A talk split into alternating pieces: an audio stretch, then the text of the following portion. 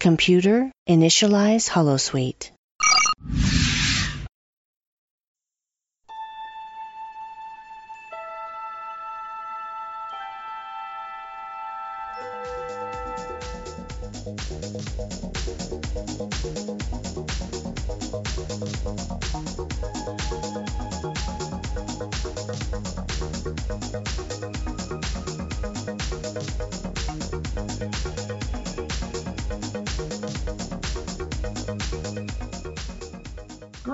Everybody, and welcome to Random Trek Review, the podcast where we analyze, discuss, and review randomly selected Star Trek episodes. My name is Matt, and I'll be joined by my good friend Andrew, who's been uh, up to some adolescent hijinks lately, and I hope the scolding from the flashing green lights wasn't too harsh for you, Andrew. Uh, how are you doing? I'm doing pretty well. Yeah, we are now firmly into 2021, so I hope everybody is off to a, a good new year. Uh, Matt, have you kept your New Year's resolutions, you know, almost one month in, or, you know, have you been getting a scolding yourself from the flashing green lights that uh, make sure that you're eating well and exercising every day and drinking water and all that? Oh, they're all out the window. all my New Year's resolutions. I I'm like most people. They last a couple weeks and then back to my old my old habits. So uh, yeah, totally out the window. Yeah, well, I mean, I guess such is the way. We are in medieval times, or at least kind of, I guess, here for this original series episode. Um, were you a big medieval uh, Times fan when you were growing up? I think that's like what grade four or five where we live is big medieval Times uh, unit and everything. I thought it was okay. It was kind of cool. They're very different than uh, what we deal with in you know modern times. Lots of sword fights and big shields and stuff. So I, I don't know. I thought it was pretty neat. Jousting. Were you kind of disappointed that this one wasn't maybe a little bit leaning more into that? Like they end up using the word squire, which leads to us thinking it's going to be very medieval armor and kings and queens and stuff, but it doesn't really end up being that. Not much, no. Basically, you got one sword fight at the end, and that was about it. Uh, yeah, that kind of brings us back to the recall that you had for this episode. And I think that you kind of maybe started thinking that it was going to be a little bit more uh, in line with you know, jousting and, and all that kind of stuff. You happened to kind of luck out with the whole dueling and, and, the sword fighting thing, which you did mention, and you gave some kind of classic Trekkian things that were going to happen. Um, I think that you also mentioned that Kirk was going to be kind of sequestered or, or taken, captured, like that kind of line. And so um, I am going to give you a score out of two fantastical mirrors, let's say, or uh, secret power uh, giving mirrors. Two out of five, Matt. What do you think about that? That's pretty good for having no clue whatsoever what the episode was and basing it strictly on the title, because I had no idea. Confession. Yeah, I can safely say that I'm pretty sure this is the first time I've seen this one, so uh, it's kind of cool to go in and see something with absolutely fresh eyes, uh, which I got to do this time, which was kind of cool. This is exactly the second time I've seen this one. Because um, up until my epic Star Trek watching of every episode, I had never seen it. So yeah, we'll be uh, reviewing The Squire of Gothos. It is from the original series. It is season 1, episode 17. It originally aired all the way back on January 12th, 1967. It guest stars William Campbell as Trelane, Richard Carlisle as Jaeger, Michael Barrier as DeSalle, and Venita Wolf as Teresa. It was written by Paul Schneider and directed by Don McDougall. And just in case you didn't get a chance to see it, I'll give you a very quick synopsis here.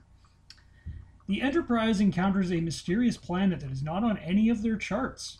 When they change course to investigate, Kirk and Sulu mysteriously vanish. A landing party finds them in the house of Trelane, a rather aloof being in human form he has been studying Earth and has recreated it here for the crew's amusement. Even though they want to leave, Trelane insists they stay and enjoy themselves. Once the crew is finally able to beam away and leave the planet, it keeps appearing in the Enterprise's path. Kirk decides to beam down himself to confront Trelane, and a sword fight ensues. Trelane traps Kirk in the entrance to his compound when two green, mysterious flashing lights scold Trelane for his high adolescent hijinks. It turns out that Trelane is just an obnoxious child having some fun at the expense of the Enterprise crew, and his parents are very apologetic.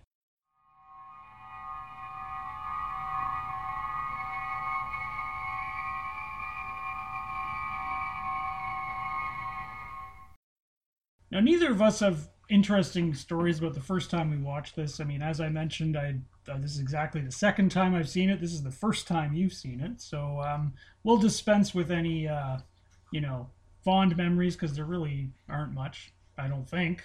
Yeah, the one thing that I read over and over and over again, uh, which I know that you read as well, was that this was originally supposed to be kind of like an anti-war story, and either I'm not kind of cluing in to what that necessarily means, or maybe I'm kind of maybe looking at it the wrong way. But um, I don't really get it. I guess is it supposed to kind of be, you know, as children we play cowboys and Indians, and we play war, and we play fighting and stuff, and there's maybe something bad about that, like it maybe makes war seem not as brutal as it actually is and so we should maybe not do that or something like what was your take on that idea, or was it just originally thought of as an anti-war story, and this isn't anything like it? Well, my question was going to be like, how do you get from an anti-war story to this? Because I don't really see how you can kind of make that, how that evolution would work. Yeah, well, that's what I mean. I, just... I, don't necessarily see how that happened, or or were they trying to kind of make some sort of deep connection between you know this guy is basically creating all these things and it's very similar to how politicians just play with people in war you know? Like you're moving troops and stuff and people are getting killed but you only see them as statistics and things. You're not actually seeing them as people and, and that's supposed to be connected or tied in. Like i was kind of confused by it. Well when i hear anti-war story i think of something like they they'll they'll tell us some sort of story that makes war seem bad and that that we shouldn't be waging war on but I don't know how you get from that to some kid alien in a human form just playing pranks and running amok. I don't know. It just seems like a very odd place for this particular episode to start. Right. And I think that we've always talked about how the original series, there tends to be a lot of stories and a lot of bits and pieces that you can gather from uh, you know tales and and from books and basically they've been around for so long that lots of people have said things and maybe this is kind of like a broken telephone kind of thing where it originally started out as an idea and it's just been kind of passed and mentioned and talked about so many times throughout the years that it's just completely different from what it originally thought it was and that kind of connection isn't even there. Yeah who knows? Or maybe the person who like rewrote this just never said anything about it. True. It's kind of an odd. It's an odd kind of progression though from an anti-war story to what we get. And also, like this is an episode where there isn't a lot of stuff in terms of background, which is surprising for original series. Uh, did you kind of run into anything of interest, or did you kind of run into a wall like I did? There wasn't much. The only other thing I came across that was kind of interesting was that uh, there was a bit of discrepancy about what the correct time period would be for this show. Because I guess in the earlier episodes, it wasn't really established like what year it was or even what century it was. And I guess when they were like kind of editing uh, this episode, someone pointed out that like if he's been looking at the Earth of 900 years in the past and this is the period that we're in, it would have put it more like in the 27th or 28th century which is obviously much different than the 23rd century. And I guess there was one previous episode that had established that it was like the 23rd century. So I guess they'd have like fix that. So is this kind of like one of those, you know, space things where if you were to look at, or if I guess if you were like on Andromeda or you were in another solar system and you were looking at the light that's reaching there from the Earth, that you would see like the dinosaurs like at current time like it because light takes so long to go between places? Is that what they were kind of referring to? Maybe. I mean there was like there like there is a line in it where Trelane says he's been studying earth like 900 years in the past and i guess someone uh, was editing this and was like, "Wait a minute, that doesn't jive with what we already have," and so I guess they had to like either fix the line or sort of rejig how he said it to make it make more sense with what they'd already established. Yeah, you know what? Considering this is so early days on uh, original series, I didn't really notice it, and to be honest with you, I don't really care. So I'm I'm happy to just kind of let that one slide. Well, I feel like in 1967, like this is so futuristic, it wouldn't. I don't think it would have made a difference whether it's 23rd or 28th century. No, probably not. No, it would have seemed like outlandish regardless. This episode starts with what I would describe as a very, very casual sort of opening on the bridge. I don't know if this was like, you know, eight o'clock in the morning when Kirk and Spock and the bridge crew all like just start their day like it's the very beginning of their shift because they're like they're sitting at their stations. They've all got a nice like cup of coffee. The yeoman's like passing around like snacks and stuff. I thought that was a very. I, I noticed that immediately, and I thought that that was very very interesting that they sort of had this very casual looking uh, opening on the bridge. I can't remember another time where we actually see everybody sitting around and drinking coffee, which is is kind of bizarre. I feel like we've seen Janeway maybe drinking coffee on the bridge, uh, but I had a really hard time actually thinking about people drinking and eating on the bridge, like almost as if it's one of those things that's a bit of a faux pas or it's slightly frowned upon. Uh, in my mind, and it may just be kind of like a Mandela effect kind of thing, I can envision Janeway with like that silver uh, traveler kind of mug on the bridge drinking coffee. But that might not actually be true. This this may be one of the few times where we actually see people eating and drinking on the bridge. What did you think of that? I think maybe that's why it stuck out because you don't see it.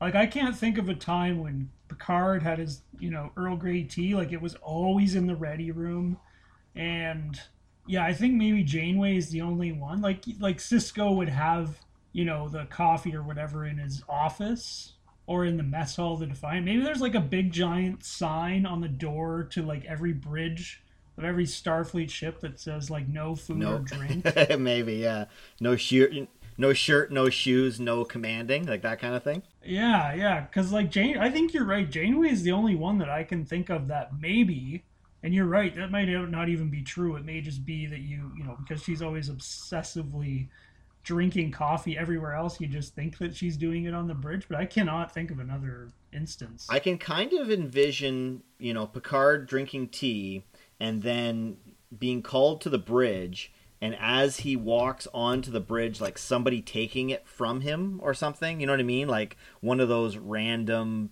ensigns to the side like taking it and, and, taking it away. But again it's one of those things where like am i just constructing that in my mind or did that actually happen? We need to get our uh, our crack research team to uh, to look into out. it yeah. Or you know it's going to be one of those things where now every episode of star trek we watch for the next two three weeks we're going to notice that people are drinking coffee like all the time. This isn't even a big deal. Exactly. It's one of those things you don't notice until you notice it and then it's everywhere. Exactly. It's like when you're looking to buy a red car and then all of a sudden everybody's driving a red car and you see red cars everywhere. It's just a matter of you being uh, attuned to it well, or you buy a model of car thing like, oh, I never see those on the on the road, and then as soon as you, it's like in your head, you, you see it everywhere, spotting them every, yeah, yeah. the one thing I will say, and this is a very bad habit that I happen to have, is that every time I turn on an original series episode, and like you said, this is very casual, very light. The characters are interacting. I almost always want to turn it off and put the movies on um, and I don't know if that's just because those are better uh, or if they just have more uh, fondness to me. But I always have that feeling like I want to see these characters, but in the movies. Do you ever feel that way? I definitely feel more like I've definitely seen the movies more, and I do enjoy the movies more. So that's not something that I would. I don't necessarily think that, but I can understand why you might. Yeah, well, just a feeling, and I feel like it sometimes yeah, if they were on Netflix or something, I'd probably watch the movies a lot more than I do. Uh, but that being said, I probably should watch some of these old original series episodes because they are interesting and there there is good stuff in here. Uh, one thing I noticed straight away was after they kind of have their first little interaction. I don't know if you picked up on it, but um, Kirk mentions that, that you should dis or you should uh, make contact with the Discovery. Did you pick that up, Matt? No, I missed that completely when he turns to Uhura, it's very quick and it's very like very subtle. But he says, uh, "Contact the Discovery," because I think they say that they don't have time to investigate the planet straight away. Um, and so, I guess my question is: Is this the USS Discovery that we know from the show? Is the Discovery similar to the Enterprise, where there's like the Discovery A and B, and as they go missing, they end up popping up in the future? Or is this like us Star Trek fans just reading too much into it? Well, that's interesting. I didn't notice that, but it could be, you know, the next Discovery. You know, when the the current one, you know, time warped off to the 30 second century. Maybe they built a new one. Yeah, this is definitely not the discovery from the show because it's already gone at this point, right? Yes. And so if this is a discovery, it would have to be like the next one in the line, which is interesting because uh, the discovery that we know from the te- television show eventually becomes the Discovery A. I wonder if this is the Discovery A that they're looking at because that tends to be the Star Trek way to do things, isn't it? That's true, yes. So there could be two of them. Exactly just in different uh, different time periods, which is interesting. But well, okay, so they they find this planet, and they were they mentioned I think in the captain's log that they're traveling through this section or region of space that has no planet, just this big void, I guess. A la Voyager. Yeah, yeah, yeah. And so they are very puzzled by the discovery of this planet that's not on any of their charts. And so they sort of head over to check it out and uh, Kirk and Sulu mysteriously vanish on the bridge. Um, doesn't this happen a lot in the original series where people just disappear and then they're like, oh no, we have to find them? Uh, yes, and actually, I'm just going to kind of double that up with the fact that the original series, a lot of times you have people missing, but you also, a lot of times, have these weird planets where there's like one house with one guy living in it because uh, we've already seen this. Uh, remember, we had the haunted house episode from oh, Cat's, Catspaw. Paw. And we yes. also had the one where the guy was living with all of the uh, androids uh, from the original series as well. And that was kind of the same thing where he was living in that place all by himself. I can't remember the episode uh, in my mind, but I feel like we've seen this. Oh, Requiem for Methuselah. Remember that one? Yep. Yep. Um, so that's kind of like the last three original series episodes that we've looked at are basically the same, aren't they? They have very similar premises, yeah, with different, slightly different spins on them. And that is one that they do quite often in the original series. I'm sure there are plenty of other examples of that where someone disappears, they don't know where they've gone to, and they have to go find them. Yeah, that was the thing that I guess hit me straight away was I was like, wait, didn't I already watch this one where the crew members go missing and they go to a mystery planet that they shouldn't be able to survive on, but they can, and then there's like a random house that looks very uh, Earth-like, and there's a random guy in there who's doing crazy zany things. But uh, nope, this is definitely another another one, and I kind of feel like maybe that's one of the reasons why the original series gets a bad reputation is because this is kind of samey, isn't it? Very much so, yes. Yeah. And it's like, oh, it's based, you know, it's because they found a set that in the back lot that looks cool. So we'll just, we'll just make an episode about it. So they find this dungeon looking thing. Yeah. Oh, we'll make an episode about a dungeon on a planet. Right. And I mean, yeah, exactly. And that's I don't know. I, I guess the thing is is that it really banks around the person that is running the little world or running the planet or living in the house.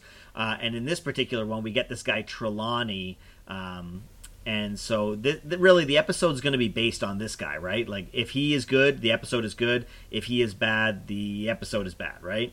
Pretty much, yeah. So you get this like sort of unorthodox away team because Kirk's already like vanished, so he can't beam down. So we get uh, McCoy and then uh, Jaeger and DeSalle, who are just sort of I don't want to say one-offs because I think DeSalle appears in more than one episode. But this Jaeger guy, he was like a geologist, so they're like, "Oh, this planet has strange geology, so you better go to the to the planet." And uh, did you notice they're like little breathing things that they had? Those were kind of interesting. They reminded me a lot of Empire Strikes Back. Remember when the Millennium Falcon Yes. is in the they go to check on the mynocks outside?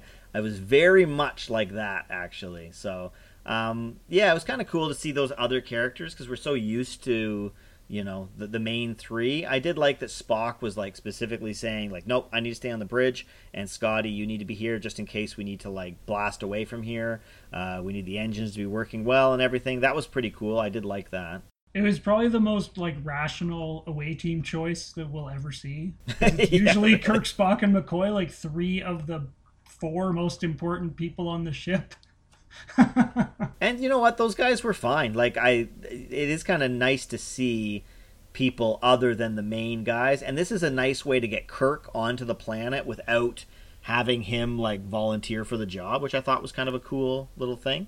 Yeah, it was uh, it was sort of a different different start to what we're used to, where it's just like, okay, Spock, McCoy, let's go beam down. Yeah. Now, what were your thoughts on uh, the the frozen Kirk and Sulu, like in that green freeze? Oh, the green the green special effect that looked like a special effect Yeah. from the '60s. uh, you know what? That it's a product of the times, I guess. It looks cheesy to us, but I bet in 1967 it looked pretty wild. Yeah, I think that the thing about this particular episode, and I have always praised the original series for the music. I've always said, if you go back and listen, I've always really enjoyed the way that the music was done on the original series. But like in this particular episode, that annoying is that a piano, I guess, that he's playing, or I think it's a harpsichord. harpsichord, right? But uh, this music that this guy is playing is so annoying, and I'm not sure if it's intended to be annoying or if it's supposed to make us hate this guy or get under our skin. But man, the music in this episode is annoying, and it never stops. I think it was supposed to be like period specific. Okay, well that I can kind of deal with, but man, there's a lot of it as well. Well, yeah, he's constantly sitting at that piano thing, just hammering out that really annoying. Yeah, it- it's not fun music to listen to over No. and over and over again.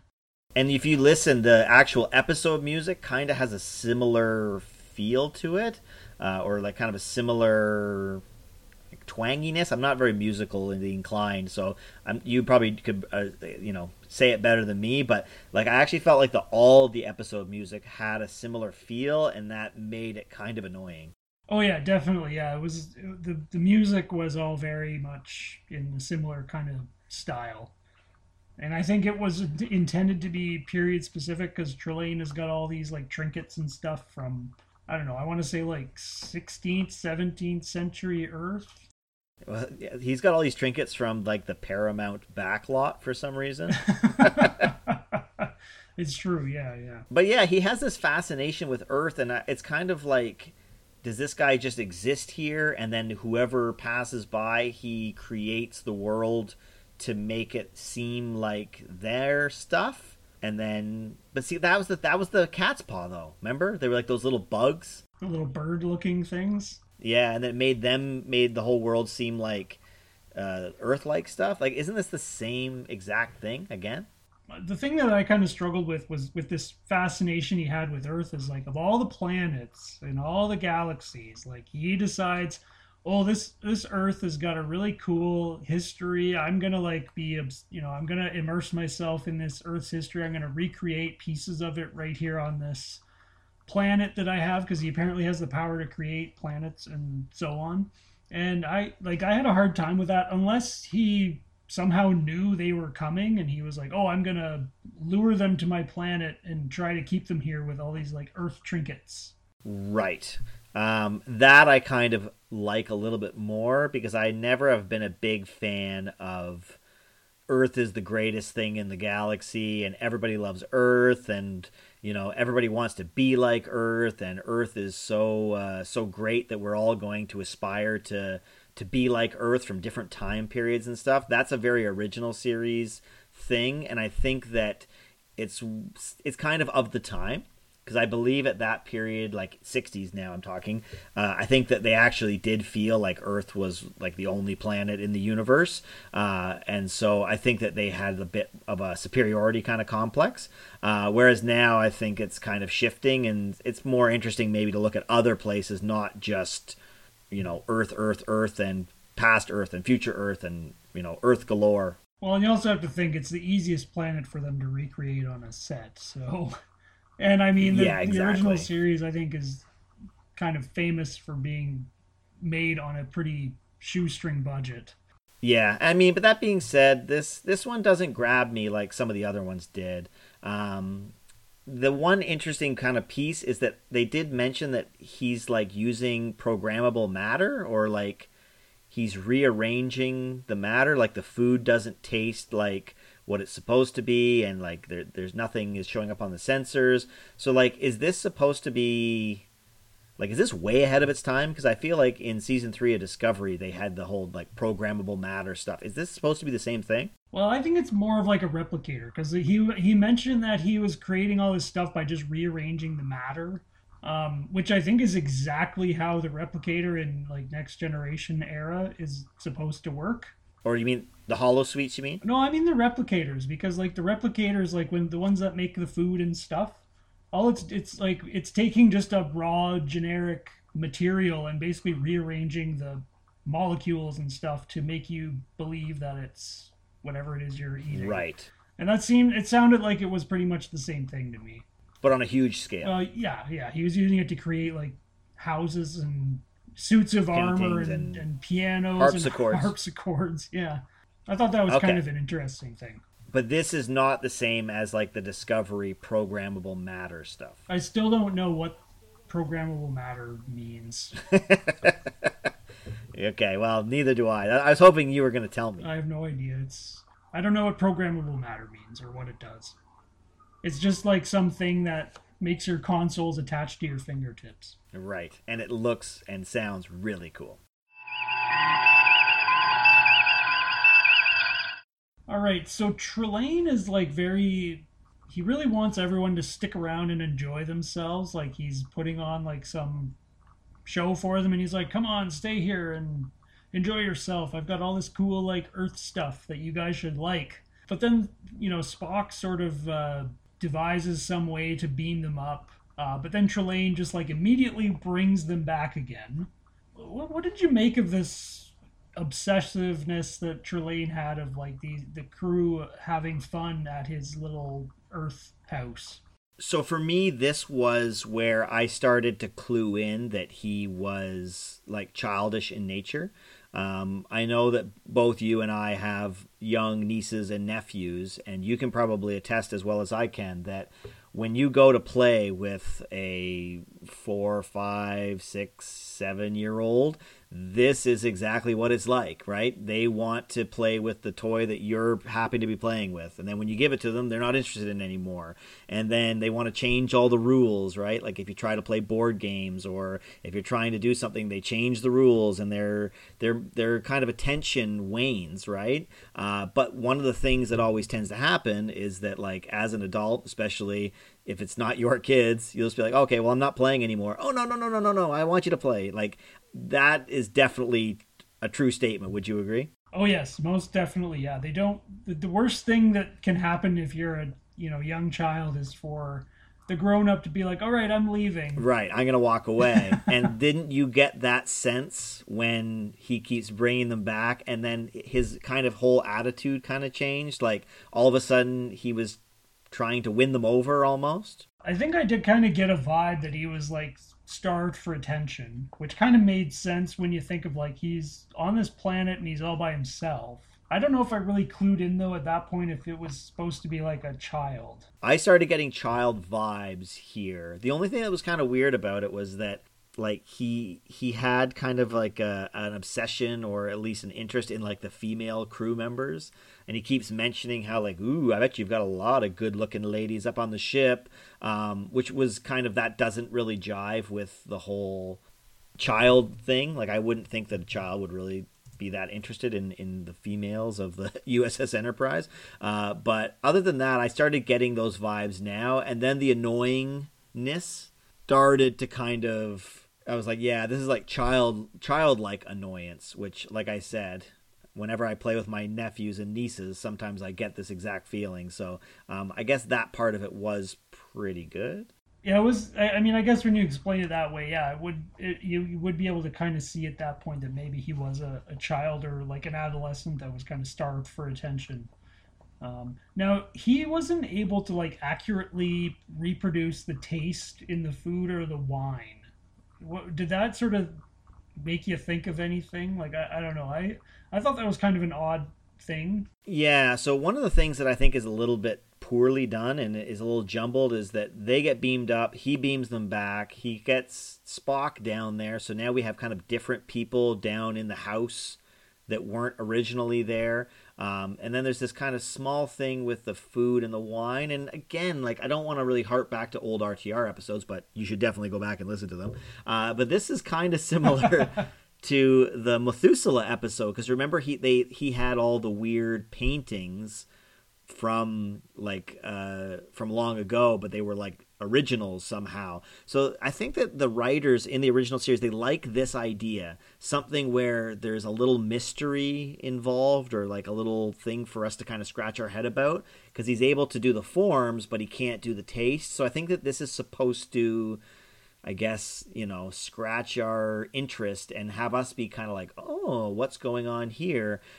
To me, it's getting a little bit like let's go. Let's do something different. Let's move on here. To me i guess it's also kind of like you'd have to get into the whole science of it. Like if you can perfectly replicate the look of something wouldn't the taste also just be part of it? I don't know. Yeah it definitely seemed like they wanted to sort of throw a little bit of mystery in here and make you wonder like okay why is this wine look and you know flow like real wine but it doesn't taste like real wine? Like I, I don't really i didn't really get what that was all about other than just sort of throwing out a uh, something to make you think that something weird is going on. Right, but we already think something weird is going on, so that's the other part that I, I guess it, it goes along with it. Um, now, one of the things that uh, is a is the biggest stretch is just the idea that they put together that his power comes from this random mirror way too quickly. They're like, he seems to have all these powers. Hmm, he's always standing near the window. Well, the win- the mirror must have the power then. Like, didn't you think that that was a bit of uh, like? I know I'm all about logic and and kind of deducing what's happening, but man, that was pretty quick. Hey, it's Spock, man. He's the master of logic. yeah, maybe a little bit too much so in this one. Yeah, so so Kirk ends up like somehow challenging him to a duel like with pistols which i thought was hilarious because he busts out this like box and he opens it up and there's these two like super old school pistols and they have a duel and instead of shooting at Trelane, kirk like you know blows up the mirror uh, did you notice the hilarious sound effects that ensued from that mirror being shot because yeah. some of these it was like the like boink and yeah, like it was just some of them were just so funny. It was classic 60s camp 100% yes that's correct. That's the correct way to describe it. It was like it was like all of those sounds some of them had nothing to do with anything. They just threw them in there. Right. And i also kind of feel like people who are watching this that aren't big star trek fans this is the stuff that they probably hate where it's like, you know, Kirk just gets really worked up, and then he he's like, "I'll challenge you to a duel." And then he, he they pull out the pistols, and he shoots the mirror, and it's like zing zong, boop, boop, and then it's like, "Oh no, all my powers!" Like this is this is the cheesiness that the TV show has that I think does isn't for everybody. Yeah, but then it doesn't even really get rid of his powers because they all beam back up to the ship and they try to fly away, and this planet keeps appearing in front of them, like no matter which direction they fly. They like veer away from it, and then like two seconds later, they're like, "Oh, the planet's like dead ahead again." Oh, veer to starboard this time. So like, did blowing up the mirror really do anything? Was yeah, like did he make the mirror so that they could they would hold them there, but then like once it was destroyed they could leave, but he still had the power to move. I don't know. I, I don't know that we're supposed to be thinking this much. I think we're supposed to just be like, wow, we're in space and we're doing stuff. Yeah, yeah, well, yeah, exactly. Like it was, it didn't really make a whole lot of sense in a practical sense because like if they'd blown up the mirror and that was supposed to be all his powers were gone, like how did he keep moving the planet to go directly in their path? I don't know. It was very it's kind of an odd thing. And I think that this to me, like I watched this one really late actually, so I kind of waited for everybody to go to bed, and then I like you know put this on maybe like 12:30 uh you know just kind of sitting up late at my by myself watching this kind of like I would have watched this when I was uh you know in high school kind of thing and I find this kind of stuff really hard to follow especially when you're kind of like a little bit tired you know you're a little cranky you're you're just kind of like watching it for some enjoyment. It's like, oh, they're back on the ship, and they're down there, and Spock's down there, and now Spock's back up here, and this is, it's, it's, it's kind of hard to follow. And I also always feel like the original series episodes, because they're like 50, 55 minutes, like they always are like a little dragging.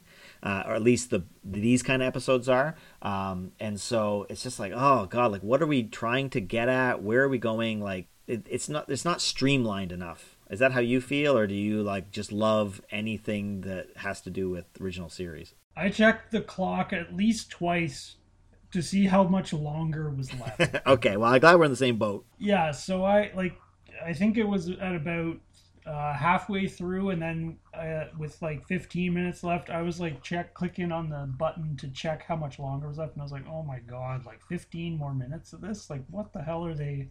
Like, what's still to come? You know, like what is left to, to happen? Like there's 15 minutes left. Like, ooh. I mean, I guess the big saving grace for you, which I'm sure you probably did like a little fist pump, was was that in the next 15 minutes we get the big sword fight.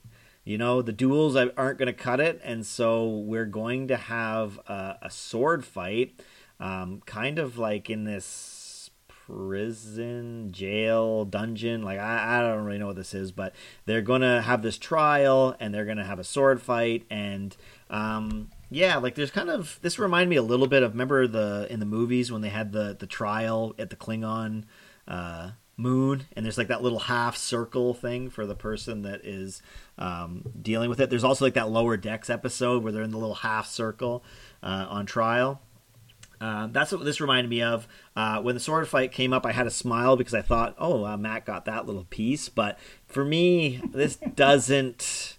I don't know. This just doesn't really do a lot for me. Sadly, I I'm I'm kind of with you. I'm looking at my watch and I'm wondering how much longer until this is over. Yeah, I mean, the sword fight itself was okay, I guess. Like they're sort of running around this like kind of jungle environment or, or forested environment and swinging swords at each other and you know Trelane falls down and then he like you know sweeps Kirk's legs out and runs away. Kirk chases after him blah blah blah. I mean it was I mean it was a decent enough sword fight. And then at the end I think Kirk ended up getting like trapped in the entrance of the dungeon. And then the big shock at the end these weird green lights appear like these green flashing lights. And they're like, Trelane, you're being bad. What are you doing? And and I think they were meant to be his parents, but it was kind of it was kind of hard to make that connection because you have this Trelane guy, and then you have these green flashing lights. There's a little bit of a zany ending. Yeah, I kind of feel like with these original series episodes, and maybe I will in the future. I think I almost need to like watch half of it and then go and make dinner and have a sleep and have a shower and then come back and watch the second half because a lot of times at the end it wraps up so quickly and so crazily that like so this guy's parents are these green balls of energy which i'm assuming he's a green ball of energy as well and that he is just taking the form of this human person. That's my guess. Yeah and so they kind of give him like the the rasp on the knuckles and they say like oh sorry kirk you know he won't do it again. And they go back to the ship and Kirk kind of says to the yeoman who has been kind of like dragged through this episode, like, "Oh, I guess you could go put your regular clothes back on," and it's like, "Ha ha ha!" Off we go. Uh, quite bizarre. Yeah, the yeoman like uh, when she went down to the planet, Trelane like gave her this like you know elaborate dress or outfit And when I guess when he, sent them back to the ship, she was still wearing it. Strangely enough, even though the rest of them were back in their regular uniforms, uh, I don't know. It's kind of odd. And I guess she's the one that was giving out the coffee at the beginning as well. Like they they established her ahead of time. She's Yeoman Ross. Uh, I don't know if she's in any other episodes. I don't think that she is, but um, yeah, and that's it. That's a wrap on the the Squire of of Gothos. I guess Gothos was the name of the planet. We never mentioned that, but oh yeah, I think that is right. Yeah, yeah, it was a bit of an odd one, and the ending was kind of completely out of nowhere. And again, it's it's almost inexcusable with the amount of time that they spent going up and down, up and down, and just around in circles. They could have probably come up with something a little bit more like a little bit better than this, but I mean, I guess this is what we got, and you and I are watching it like 30 years later. More than 30 years, like 50 years later. 50 years later, yeah. All right, uh, I Trelane kind of reminded me almost of like a Q. Do you, I was starting to wonder if like maybe this is kind of what they based Q on. Uh, did you get any kind of like Q like vibes? And the reason I say that is partly because of the trial. That was also very reminiscent of you know Encounter at Farpoint and just his ability to to conjure all of this stuff seemingly at will. Yeah, the only thing I would say is that there's this kind of weird underlay where he keeps saying stuff like I was going to win, like you stopped me. I was finally going to to to to be the winner and all this kind of stuff what? Like, what were you trying to win? What was the competition? I kind again, this is maybe like childlike, where you he keeps changing the purpose of the game, uh, keep changing the rules. But uh, yeah, he's almost like a kid Q and not the one from Voyager, like a younger kid Q. That would yeah, that would kind of make sense. So maybe those like green lights are like members of the continuum. Maybe like the other thing is is that it's kind of left very ambiguous, right? They kind of just it just kind of ends. So who knows? Maybe they were Qs, and this is uh, just another one in the line of uh, of them. I I mean the Qs I've never seen use one of those uh, mirrors, I guess, but other than that, they could be Qs. Yeah, it was it was just something that kind of popped in my head as the episode was rolling along. That, it, that he seemed to have some sort of Q like some Q like powers. But uh, yeah, I guess I guess that's true. They didn't Qs don't have a special mirror where they get all their powers from. Uh, DeSalle and Jaeger I sort of grouped together because they, you know, they had a role to play in the show, but they were they were sort of just kind of generic one-offs. Is there anything about DeSalle or Jaeger that uh, you think is worth discussing? No, the only thing I would say is just like I thought that it was kind of nice to see the crew be slightly different that goes on the away mission. I, I don't necessarily need to see the same three people doing it every time. So it was kind of nice to see not only the fact that they got sent down, but it wasn't like they did the classic, like they got killed straight away. Um, they ended up having some lines and some things that they did on the planet. Yeah, DeSalle was kind of like the muscle, I guess, because like there was that one part where he was like trying to sneak up on him to stun him or whatever, and it didn't work. And then Jaeger was just sort of like the geologist and maybe kind of the voice of reason, I guess. Yeah, no, there was nothing wrong with them. The last character, which I, I kind of had a question for you. So the last one is Yeoman Ross, who they—that's the the girl, Teresa Ross. Uh, she basically is like just serving up the coffee. Then she gets brought down, and they put her in the gown to dance, which Kirk really was upset about. He was probably jealous. Was, he, there's a lot of things you can do, yeah, but you can't dance with uh, his crew people. Uh, I thought she was pretty good. Did you think it was a little strange that they didn't just use like? Um, uh, is it Yeoman Rand? I think we've seen her in a bunch of episodes, Miri and stuff. Um, should they just have used that character? It's basically the same exact part. It's like a blonde, lower ranking character, like or do you kind of think it's nice to see that there are different ones that that work on the ship? Well, I think it probably still works if you use Yeoman Rand. Um, like you said, I mean, there's really they're really just the same kind of character, so I don't think it really would have made a huge difference either way. Okay. Yeah, it's just it's one of those things, right? Like uh, you know, this particular actress gets uh, work, and it's probably one of the most famous things that she ever did, right? Be in Star Trek. So uh, I guess that's a good thing. Yeah, generally that's what they're best known for, as we've talked about previously. Uh, some interesting production notes uh, that I thought we could just chat briefly about. Uh, so William Campbell was the actor who played Trelane, and apparently during the sword fight, uh, he like popped his shoulder out at some point, and then as he like sort of flung it in the air, like in a, out of pain, it like popped back in. Ugh, I don't like. I do not like stories like that. Yeah, well, I mean, it just goes to show you that you know sometimes these things can be, uh, you know, hazardous to your body. Yeah, I guess that's the downside of doing your own stunts, right? Exactly. Yes. Uh, now, I don't know if you're familiar enough with the original series to have caught this, but one of the like in one of the this like alcove thing in Trelane's, there's this weird creature with like the the round mouth. Oh yeah. That which is from uh, did you did you notice that sort of weird looking creature in one of his little alcove things in his in his drawing room? I did notice it, and the only reason why I happened to notice it is that it's from the Man Trap, which I believe is the first episode of Star Trek, not including the the Pike Cage episode. Would that be correct, or? It's very. I think it might. So there was, there were two pilots, right? There was right, the, the cage. cage. and then there's where uh, wasn't in it where no man has gone before was like the second pilot. Right, but I think this is actually I think the Man Trap was the first like true episode because I've I've seen that face before. Yeah, the Man Trap. I, I think the Man Trap actually was the first one that aired. Oh, okay. Um, I think they like aired the first couple out of order for some reason, but yeah, the Man Trap. It's either the first or it's like one of the first and yeah, that M that creature it was like it was from a planet called M113, I think, and so that's sort of how it's known as like it's just the M113 creature.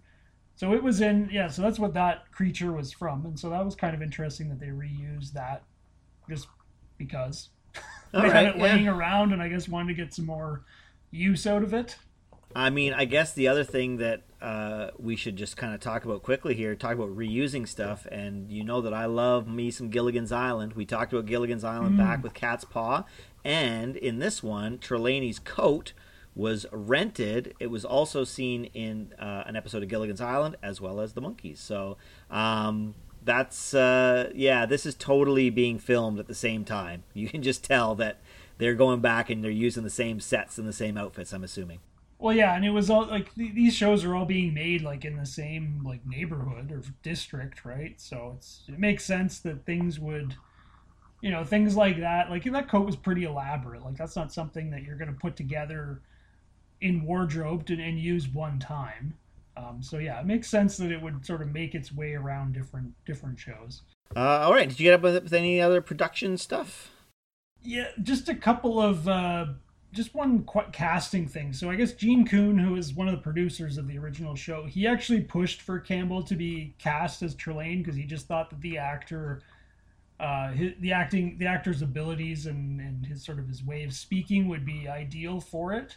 Um, but I guess they like insisted on doing auditions and stuff anyway, and uh, he ended up being hired after like one paragraph. Like he read one paragraph of the the audition and they're like, okay, you're done, you're hired. Send him to wardrobe to get fitted. Yeah, that's uh, that's high praise. It is, yeah, yeah. And I guess it turns out that Gene Coon knows what he was talking about. I guess so. Um, And then the one last thing, we already kind of mentioned those breather things when they first beamed down. I guess in the naked time they had these like orange spacesuits that they could have worn, but uh, Robert Justman, who was like the, the uh, I forget what his official title was, but he was sort of responsible for like kind of the look of things. He uh, he didn't want to use those spacesuits because he thought they would look too goofy. yeah, well, he's probably not wrong there. I think the the exact quote that I read was he he said that he expected that the audience would be laughing for the next thirty minutes at the sight of those suits. So they went with the breathers, the the, the Empire Strikes Back breathers instead. Yeah, I mean, I guess we should really call the Empire Strikes Back the Squire of Gothos breathers because they came out later. That's true. That's true. Maybe they borrowed. Maybe maybe those were rented too. Maybe, yeah. All right. Uh, any memorable scenes or uh, favorite lines that you that stuck out to you in this episode? Uh, no, not really. My favorite line is a McCoy line, kind of putting the dig on Spock. Uh, he says, I can't imagine a mirage ever disturbing those mathematically perfect brainwaves of yours. It's not great, but I mean, to be honest with you, there weren't a really a lot of episode or a lot of quotes in this particular episode that I thought was that memorable or amazing. So, eh, that's what it is. What about you? There's nothing really that stuck out to me either. I mean, I didn't write I didn't write any lines down, which is a little bit strange. There's usually something that piques my interest or that makes me chuckle, but I didn't really see anything uh, in this one. Um, memorable scenes. I mean, I don't know. Kirk shooting the mirror. Okay, yeah, that's a good I don't know. That's about all I can think of. I thought it was pretty clever that he was like, you know, challenges him to a, a gun duel and then blows up the mirror. Yeah, and I mean, it was a good thing he did too because that Trelawney guy, he never misses. That's right. That's right. If he hadn't shot the mirror, he would have been Killed for sure. bullet bullet between the eyes. All right, uh, sum it up. Uh, give me your final thoughts, and then give me a rating for this episode out of five flashing green lights. Uh, yeah, this was very original series-ish for me. Um, I don't really have much to say, actually. I, I find it to be okay. Um, it's kind of fun to go back and watch these, especially since I hadn't seen this one before, or if I had, it had been completely forgotten. Um, it is, it's okay. I'll give it two out of five glowing green balls of parents. Um, but I mean, it's getting dangerously close to one. There was nothing that was like overtly offensive or anything that like really upset me. Sometimes, like with Discovery and Picard, like they do stuff that like actively upsets me. Whereas this is just kind of harmless television, I guess. Um, I don't think that I would watch it necessarily if it wasn't for the show, and I wouldn't necessarily recommend that somebody goes and watches this. There's so many other episodes that are way, way better. But hey, if you've never seen it like me, it's worth seeing. What about you? Yeah, this one I had a bit of a tough time getting through. Like I mentioned, I I checked the timer twice to see how much longer there was. That's usually not the sign of a good episode. Uh, it was it was a bit tough to get through because I feel like they kind of dragged the, the the start of it out uh, a bit more than they could have, and the ending was just so not really satisfying to me because it's like, oh, this Trelane's doing all these like crazy things and conjuring up all these things, and then all of a sudden you find out he's just some attention starved adolescent that's causing shenanigans, and then he gets a stern talking to from his parents and and whatnot. So yeah, this one was kind of tricky to me. There wasn't really a lot that stuck out. It was it was just kind of a oh, here's a planet in the middle of nowhere with a lone person pretending to be human. You know, it just seemed kind of like uh, very typical original series to me. And uh, I am also going to give it two flashing green lights out of five. It was uh, it was a tough one. All right, Andrew, I think I hear the red alert siren, which means it is uh, time for us to reach into the uh, Squire's hat of episodes and draw out a new one for our next podcast. You got any hopes and dreams or Give me, give me something animated, Matt. I feel like I want like a little, you know, one month into the two into 2021 breather. I want like a little 20 minute uh, animated episode that we can just rip off nice and quick. All right, you're not going to get any uh, animated, uh, unfortunately, not this time. Uh, you're you're going to be uh, taking us back to the next generation, Okay. And it'll be an early next generation episode. It's from season one. It's episode 16, and the title is "Too Short a Season." Too short a season. And while Andrew gathers his thoughts uh, about what too short a season could be, be sure to check us out on uh, social media Twitter, Instagram, Facebook, and uh, check out some of the other podcasts on Holosuite Media where we uh, currently reside. There's lots of good stuff there. Okay, I think I've got something, but I'm not really sure. All right, Andrew looks like he's ready. I'll put one minute on the clock, and your time begins now. All right, this is early days of Next Generation, so I don't have high hopes for it. I believe this is an episode where they come across a planet where they're doing not necessarily like a first contact, but it's kind of an early relationship that they have with it. Uh, they send everybody down, and Tasha Yar has kind of like some entanglements with the people that are wor- working there or living there. And so the episode kind of evolves around Picard and Riker and some of the other main crew members trying to get her out of the situation. She didn't do anything necessarily bad, but it was bad from their perspective. And so it eventually ends with Picard doing a big speech and essentially having them kind of go against their own laws and their own kind of ideas uh, so that they'll release Tasha Yar. Uh, it'll be kind of cheesy outfits and cheesy dialogue. And I think that we're probably not going to love it, but that's what we're going to get. And your time is up. Well, that sounds like an interesting episode. I am not quite sure. You know, the, the, the first couple seasons of Next Generation are kind of hit or miss, and so I haven't really gone through them that much. So I don't know if I remember what this one is.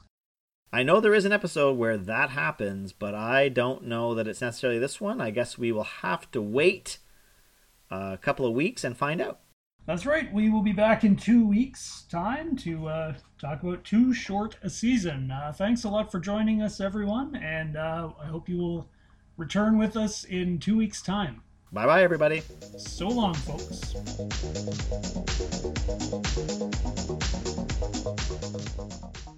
This show is brought to you by Holosuite Media.